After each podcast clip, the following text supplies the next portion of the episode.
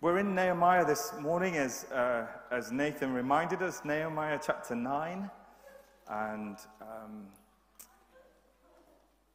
last week we, we started to talk about the fact that the, the physical building had t- taken place of, of the, the plan and the plot that Nehemiah had hatched as he was in the court of King Artaxerxes, and Hanani came to him, and those four months were spent waiting and planning and praying and preparing, and, and then he went into the king and he asked for his favor, he asked for his provision, his providence, his protection, and uh, after all these months, as we followed the story, as we followed kind of Nehemiah's memoir, um, we've seen how he's rallied the troops, how he's overcome opposition and he's overcome intimidation and threats, and he's organized the people, and they fought with, with a weapon in one hand and a trowel in the other, and they started to rebuild Jerusalem. And they came to the place where they've, they've rebuilt the walls. And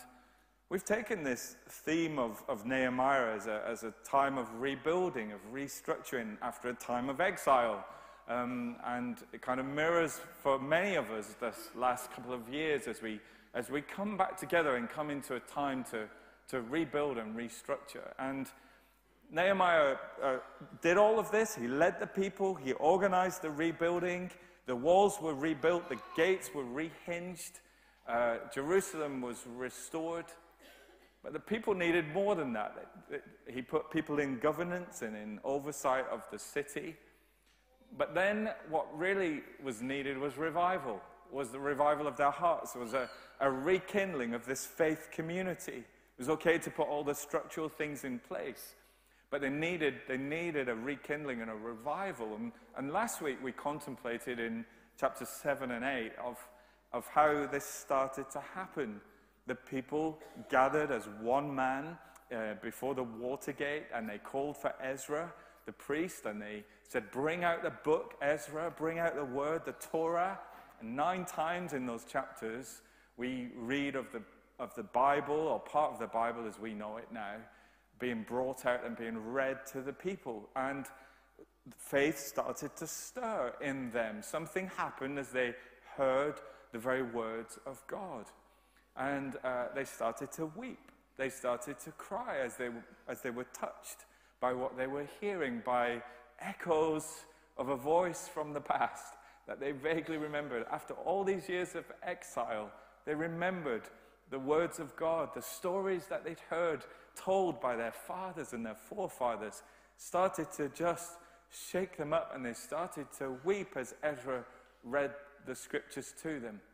We reflected last week of that need to come with a sense of awe and worship as we uh, open the scriptures. And it's important that we understand them as well. And the priests and the Levites met with the heads of the families and they, they taught them and they studied together so they could understand what they were hearing. They translated what was being taught, and the people were deeply moved, and revival started to, to come and we reflected last week also on the moves, historical moves of God, where the Word of God has come to the fore again, whether the Reformation with the likes of Zwingli and Melanchthon and Calvin and Luther, or whether it was John Knox and the Scottish revivals, or the Wesley brothers and their uh, spreading the Word of God as they traveled 225,000 miles on horseback to preach over 40,000 sermons and uh, to establish his church. Whenever God moves, the word of God comes to the fore. People's hearts are softened again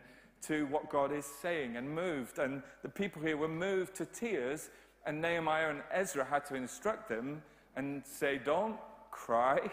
What you're hearing today is good news, and we are going to celebrate because it's the feast of the tabernacles, the feast of the booths, where they would build makeshift houses, little tents take the sticks and the branches and the foliage, and they would live in them for a week, and they would m- remember what it was like to be in the wilderness, what it was like to have no home, what it was like to be traveling towards the promised land. And so, this Feast of the Booths, or the Feast of the Tabernacles, as they understood what they were being taught, and as they went away and they reconstructed that moment, God moved in a strange way, and they were filled the phrase that we read three times in the passage last week was they were filled with great joy. And uh, great joy came over the people as they ate and they drank and they remembered God's faithfulness uh, to them in the wilderness.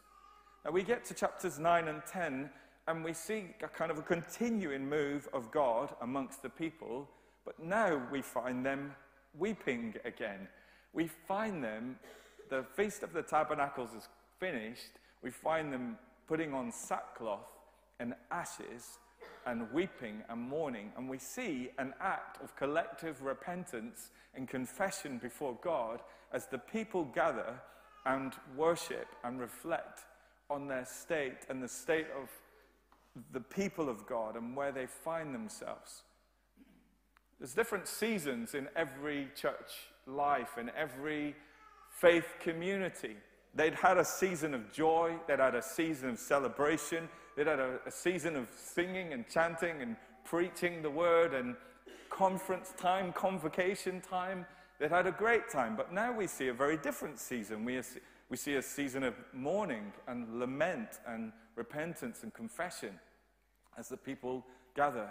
And churches do go through different seasons. I remember Eugene Peterson writing of his church. He'd, he'd uh, had a season of, of growth and blessing in the church in Maryland, in the States. He'd planted a church, it had grown, they'd built a building. Things had been going so well, and he just thought the trajectory would just keep on going. But then he said he entered into what he would refer to in his memoir as the Badlands. One day, in one of his holidays, his vacations, he drove with his wife Jan from Maryland, where they lived, to Montana, and they drove through the Dakota Badlands, this piece of uh, earth, this piece of land where there is nothing. There's no, there's no life, there's no, there's no, there are no people, there's just wilderness. And as he's driving his car through these badlands, he thought, this is, this is like my church. This is like my ministry. This is like my life. Just a period of wilderness and difficulty and, and tra- travail and trouble. And uh, he went to his supervisors and he said, I don't know what to do. You know, I don't know what's happening. I don't know why things are so difficult. And, uh, and they gave him various ideas. But he knew that he just had to walk through and travel through, travel through the Badlands. And uh, he said they lasted seven years. Seven years of difficulty, seven years of challenge and travail, and then came out of that period of his life and came into another season. And I think there are seasons in, in churches, I think there are seasons in communities of faith that we go, sometimes we are full of joy and we're full of celebration and full of feasting. And sometimes, like at the start of chapter 9, we're more into a time of sackcloth and ashes and mourning and lament. And each is a season that we have to recognize as part of our walk with God. And neither it, and both are necessary at times in our lives. And also, uh, we see here just the sense, the sense of the sorrow of the people, and, and also a reflection, I think, of what Paul writes to Timothy in, uh, in uh, 2 Timothy 4. Um, he says, this to the young pastor. He says, In the presence of God and of Christ Jesus, who will judge the living and the dead, and in view of the appearing and his kingdom, I give you this charge preach the word, be prepared in season and out of season. Correct, rebuke, and encourage with great patience and careful instruction. What this seasoned minister said to this younger pastor was Timothy, there'll be times that are in season and there'll be times that are out of season. Uh, Jenny and I went down to St. Ives this Friday for a day, and it's out of season. Uh, it, was, it was raining part of the time. There weren't that many people there. It's very different to going to St. Ives in season. If you go to St. Ives in August, you can't move for people and for the sun shining and the shops are bustling and a very different feeling. Same place, same location, same geography, but one was in season and one was out of season. And Paul said that it's like that with church and it's like that with ministry, but you're to preach the word in season and out of season. You're to live your faith in season and out of season. You to keep walking through, sometimes walking through the badlands And as I see the start of chapter 9, I think what a, what a switch from the festival of the booths, and you could hear the singing, you could hear the musical instruments, you could hear the, and see the feasting. And now there's mourning and there's lament and there's sackcloth and there's ashes. But more than that, what the people are saying here as they reflect on their circumstances, at the end of chapter 9, we see what they're saying about themselves. I've broken my glasses here. I've got a one stalk glasses. Um, this is the only pair of reading glasses I've got. So if you think, what is that? It's, it's not some new trend. Um, it's, um, it's broken glasses which are getting replaced, courtesy of Specsavers, but they're not quite ready yet. So I'll do my best. Um, so go ahead and laugh at these strange things. Um, and they say, this is what they say about, about their condition. This is the people. But see, this is verse 36 of chapter 9.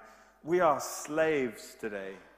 We are slaves in the land you gave our forefathers so they could eat its fruit and the other good things it produces. Because of our sins, its abundant harvest goes to the kings that you have placed over us.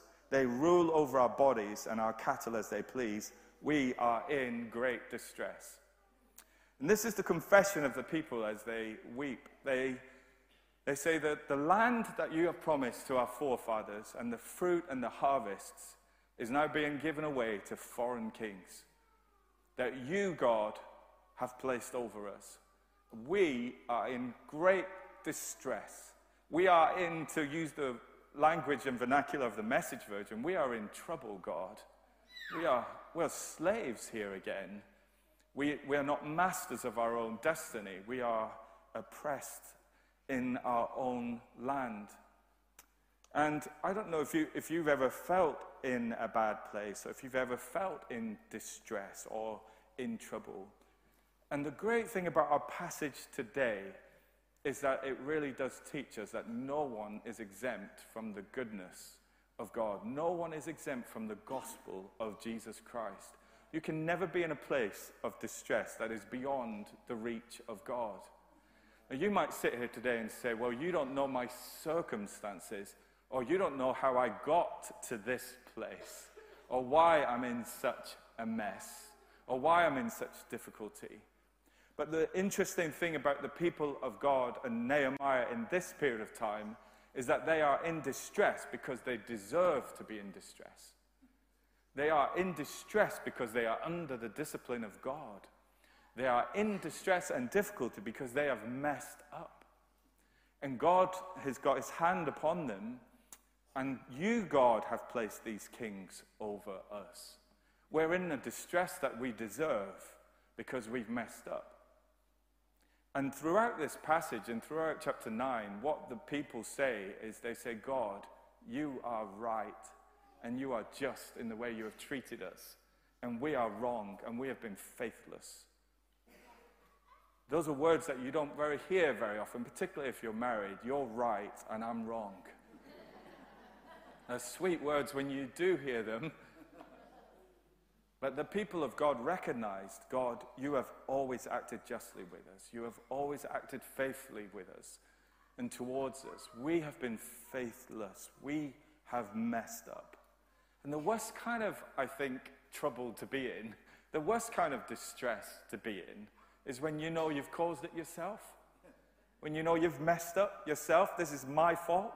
This, I'm in this difficult because it's my fault. I've I've done, I've done wrong, I've messed up, I've made a mistake, I've, and it's, it's, it's less, slightly less painful if you find yourself in distress that's nothing to do with you, it's not your fault. But the human condition, sadly, for every one of us, is that we are in a distress. we are in a mess that is of our own making.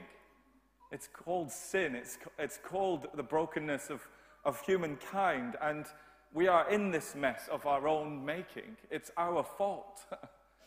All have sinned and fallen short of the glory of God. None of us reach God's standard. All of our righteous efforts, all of our best efforts are not good enough. And this is where the people of God find themselves. They find themselves in a mess. They find themselves in distress And the worst bit is they deserve it and they know it, which is why they are in sackcloth and ashes and saying, God, we are so sorry. Will you help us? And going into chapter 10, which David's going to deal with next week, so I'm just laying the foundation so he can come and hit a home run next week. Uh, they get to the point where they make a new covenant with God, where they make a new agreement, a new written agreement. They say, We're coming back to you, God.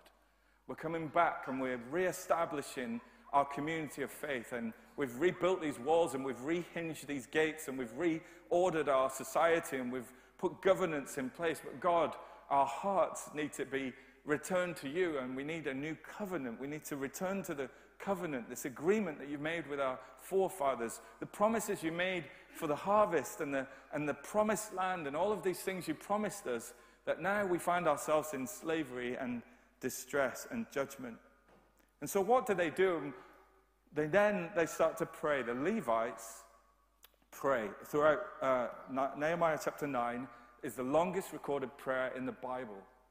It's the longest prayer in the Bible that's recorded. And they, they start to go back through a thousand years of history. They go back to the Exodus, 1400 BC. And they start there and they start to tell God and remind God of what He's done. And they go right up to the present day, about 400 BC, Nehemiah's time. And they recount a, hundred, a thousand years of what has happened. And starting in verse 6 of chapter 9, they start by saying who God is. They say, Blessed be your glorious name, and may it be exalted above all blessings and praise. You alone are the Lord. You alone are Yahweh. You are the God who said, I am who I am. You are God. And they are establishing who He is. And then they reflect on His Creator, uh, His creation. You made the heavens, even the highest heavens, and all their starry host, the earth and all that's on it, the seas and all that is in them. You gave life to everything. The multitudes of heaven worship you. You are the Lord God. And then they go through and they start to recount. They recount Abraham. They recount the covenant that he made with God and God made with him. You found his heart faithful to you. You made a covenant with him. You have kept your promise because you are righteous. And then in verse 9, they go on to say, You saw the sufferings of our fathers in Egypt. You heard their cry. They, they recount the story of the Exodus and the, and the Pharaoh. And they recount God leading them through the sea that we've been singing about this morning. And that they passed through it on dry land. And you buried the Egyptians in the sea. And then you led us through the wilderness, and you led us by a pillar of cloud, and you led us by a pillar of fire. And then you came to Mount Sinai, and you, and you gave us the commandments and the decrees that would establish your law for us. And then you set in place the Sabbath. And then you gave us bread from heaven, the manna, and you fed us in the wilderness, and you gave us water from the rock. And so they recount who God is and what God has done. They, they worship God. They reestablish who He is. They remind themselves of His faithfulness through a thousand years, through generations. In verse 10, it says, You've made a name for yourself that remains to this day. You are God. You are Yahweh. You are the Creator. You are the covenant God. You are the righteous God. This is who you are, God. This is who we are dealing with. This is who we are worshiping. And I love the sense as we worship this morning and we lift up and remind ourselves of who God is, that He is the one that wins the victory for us. He is the one whose name is above every other name. And when we worship God, we make Him big, we magnify Him, we remind ourselves of who He is. And that's what the Levites do as they stand before the people and as they repent and as they confess corporately but then what they are doing really, they are establishing the character of God. And we see, we see throughout chapter 9, we see six pairs. We see six couplets. We see a pattern of uh, the people rebelling against God, which is where they find themselves now.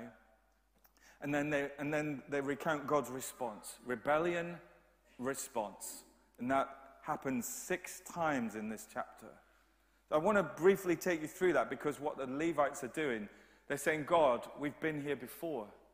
We've rebelled before. We've been in slavery before. What kind of God are you?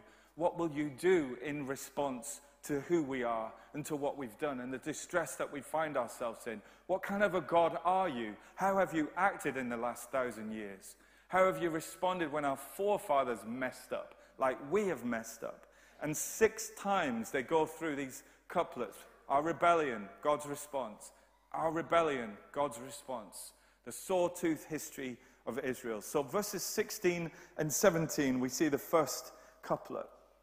16, but they, our forefathers, became arrogant and stiff necked, and they did not obey your commands.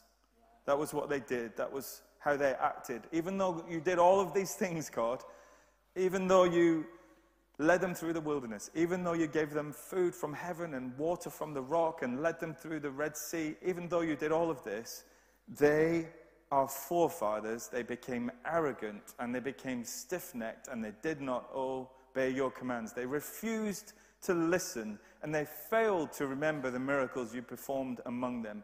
They became stiff necked in their rebellion, appointed a leader in order to return to the slavery. That's what they did. That was their rebellion. And how did you react, God, when they did that? But you are a forgiving God.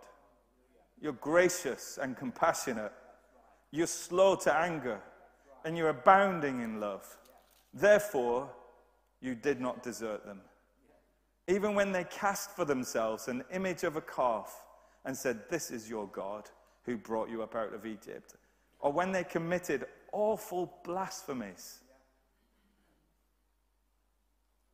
So then we read, that's the first one, that's what they did, and that's how God responded. And then we read through to verse 25.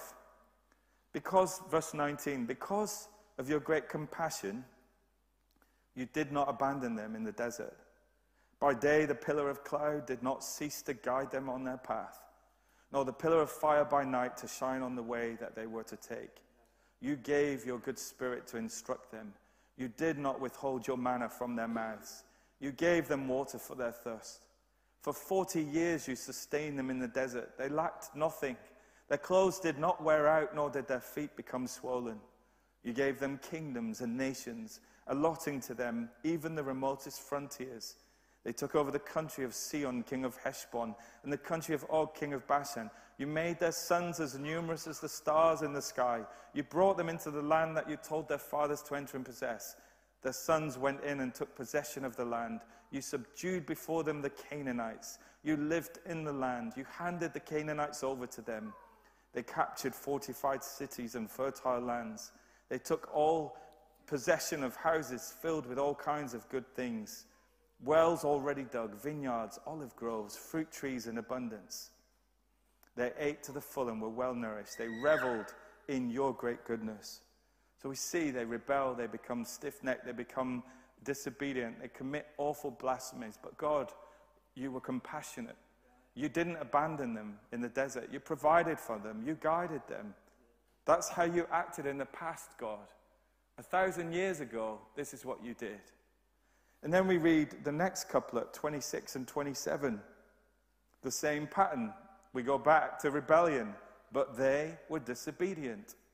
And they rebelled against you. And they put your law behind their backs. And they killed your prophets who admonished them in order to turn them back to you. And they committed awful blasphemies. And so, how did you react, God? You handed them over to their enemies who oppressed them. But when they were oppressed, they cried out to you. And from heaven you heard them. And in your great compassion, you gave them deliverers who rescued them from the hands of their enemies. So we go round the third time, the same cycle. They rebel. But you, God, you're so compassionate and merciful. You sent them deliverers. You sent them people that would rescue them. And you brought them out safe again, even though they had rebelled. And then we go to the fourth couplet in verse 28. But as soon as they were at rest, they again did what was evil in your sight. Then you abandoned them to the hand of their enemies so that they ruled over them. And then they cried out to you again, and you heard from heaven. And in your compassion, there's that word again, you delivered them time after time. And then the fifth couplet, verses 29 and 30, we go round again. You warned them to return to your law, but they became arrogant and disobeyed your commands. They sinned against your ordinances, by which a man will live if he obeys them. Stubbornly, they turned their backs on you because became stiff-necked and refused to listen. For many years you were patient with them. By your spirit you admonished them through your prophets. Yet they paid no attention, so you handed them over to your neighboring peoples. And verses 30 and 31 But in your great mercy, you did not put an end to them or abandon them, for you are a gracious and merciful God. So, this is what the Levites are doing. Six times they go back over a thousand years of history and they say, God, we are in distress again. We have rebelled again. We've messed up again. We're in slavery again. And God, we're going to reestablish our covenant with you. We want to come back to you, God. We want to make our hearts right with you. Now, there's only two problems to this scenario. In verse 32, they say, Look on us with pity, God. Look on us with pity. Have mercy on us, God. The two problems are, first of all, one is their track record is not great. The odds are not good, are they? we'll write another covenant, God. We'll make another agreement with you. We'll put it in writing. We'll establish our hearts to follow you, God. What odds would you give them? Would you put money on their success? Six times, a thousand years. Is it going to be any different this time?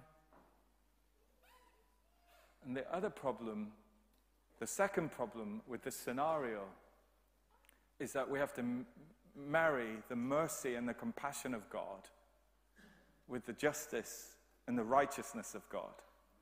You, O oh God, are righteous. You, O oh God, are just. You have treated us fairly, God. And yet, Lord, you are merciful and compassionate and kind, and you've not treated us as we've deserved. And how do we marry those two things? How do we deal with the tension of the mercy of God and the judgment of God? What do we do with this conundrum? And will it be any different this time as they come back to the covenant? And as we reach the end of the Old Testament, we are in this tension. We are in this tension between the mercy and the judgment of God. The people are crying out to Him. They're saying, God, we're in slavery and we're in distress. But then we come to the New Testament and we come to the eve of Jesus' death on the cross. And we come to a moment where He takes the Passover meal and He takes the bread and He breaks it. And he says, This is my body which is broken for you. And then he takes the cup, which was one of the cups of, of, of, the, of the meal that they were having, the Passover meal, and he lifts it up, this cup of wine, and he says, This is the new covenant in my blood. This is a new agreement. This is a new covenant. This is the new covenant that Jeremiah wrote about when he said, the covenant will no longer be external. It will no longer be laws that are imposed upon you that you cannot follow, but it will be internal. I will give you a new heart. I will give you a new spirit. I will put my law inside of you. And it's the same description that's given by the prophet Ezekiel in Ezekiel 36, where he says the same thing I will give you a new covenant, a new heart, a heart of flesh instead of a heart of stone and so Jesus says, as he prepares to die on the cross, he says, The old covenant is gone. This is a new agreement now. all of those agreements that you signed and failed to keep again and again and again and again and again and again. Now I'm bringing you a new covenant. And what this will do, it will marry my mercy and my righteousness. It will place me on the cross. I will die for the sins of the people. I will pay the price that is required by the judgment of God. And this is what Paul describes in, in the book of Romans when he writes in Romans chapter 3, verses 23 to 26, he says, We've all sinned.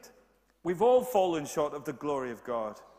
And we are justified freely by his grace through the redemption that came by Jesus Christ.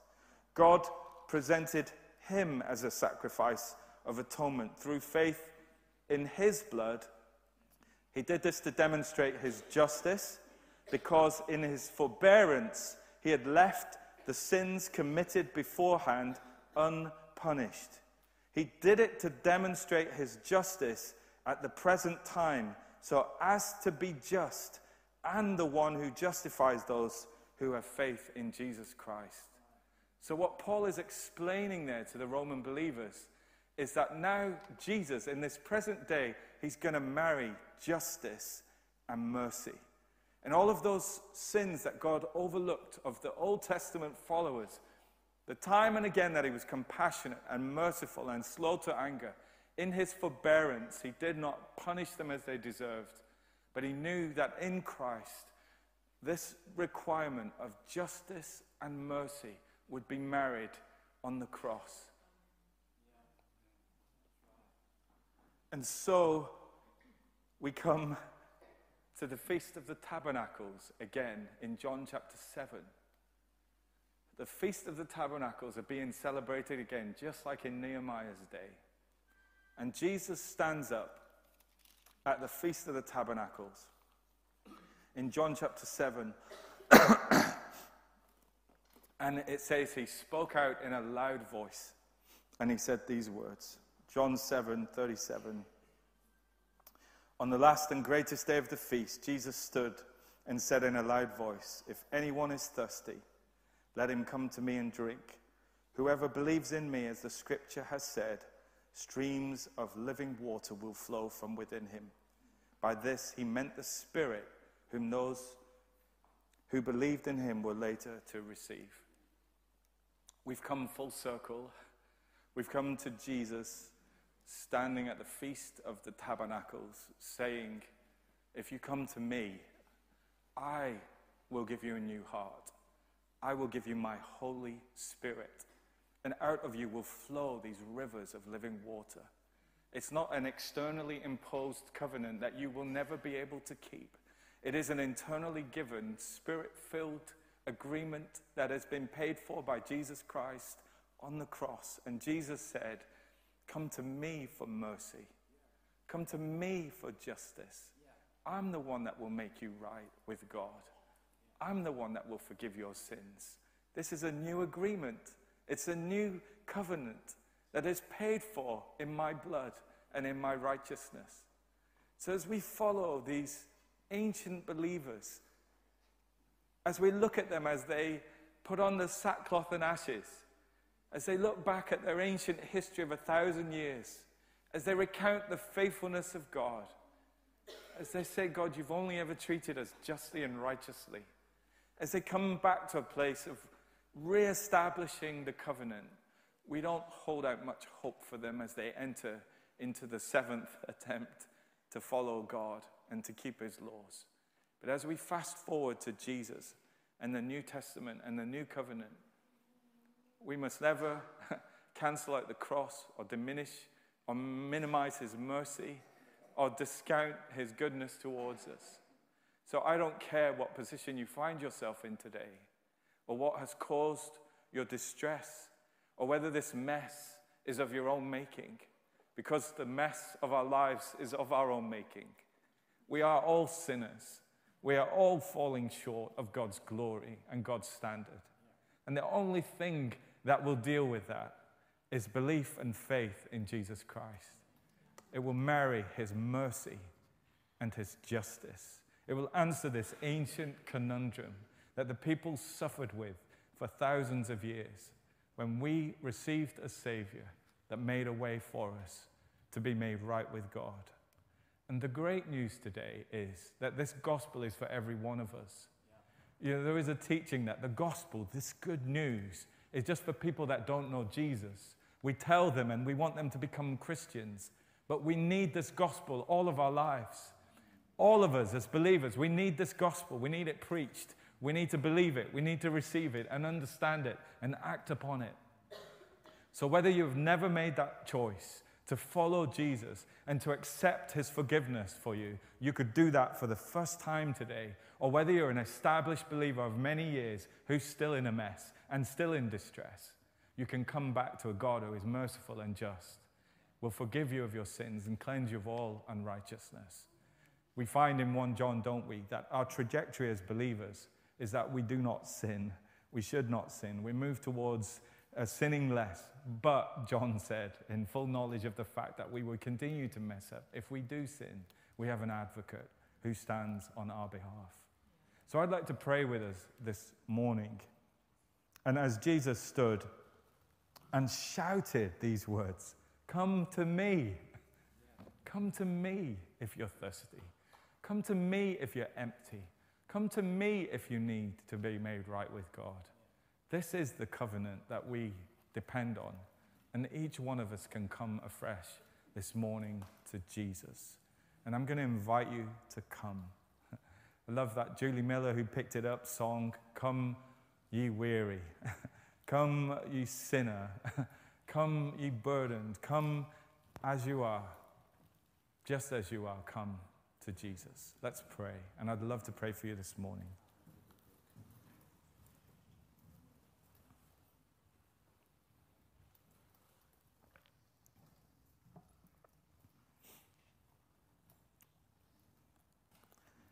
Lord, we thank you for this invitation that you issued in a loud voice that we should come to you.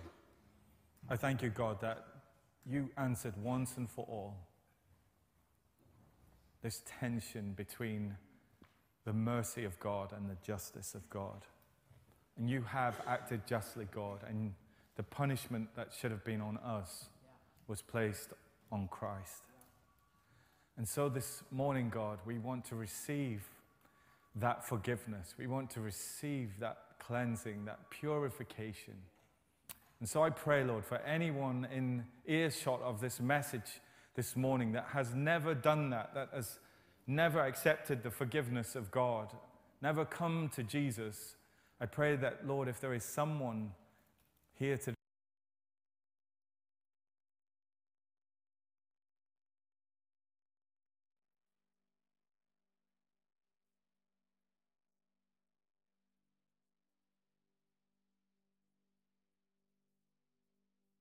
Spirit, and that out of their bellies will flow rivers of living water, this infilling of the Holy Spirit, of new life, new covenant life, a new heart, God, a new spirit that you alone can give and place inside an individual. And if that's you, you could pray, just talk to God yourself. In your mind, you could say something like, Dear God, please give me a new heart. Give me a new heart. Soften my heart, God. Give me a new spirit. Forgive me. Uh, remove my sin from me. I trust in you, Lord Jesus, in your forgiveness and your death on the cross. Please change my heart and my life. And for every one of us who, like these ancient people, find ourselves in distress or in a mess, and even a mess of our own making. Lord, we pray, we thank you, God, that you are, as we've read over and over and over again, you are gracious and compassionate, slow to anger, rich in love. We thank you, God, that your compassion reached its zenith on the cross as you looked down upon those that scorned and spat and shouted and screamed, and you said, Father, forgive them, for they do not know what they are doing. I pray, Lord, Father, forgive us. We thank you, Lord, that we don't depend on an ancient covenant that we can't keep, but we depend on a new covenant which you kept for us and which you have prepared for us. So we will come to you afresh this morning, Jesus, and we will come and we pray that you will soften our hearts and allow us to follow you step by step in the power of your Holy Spirit. Thank you, God, that you are not finished with us yet. In Jesus' name, amen.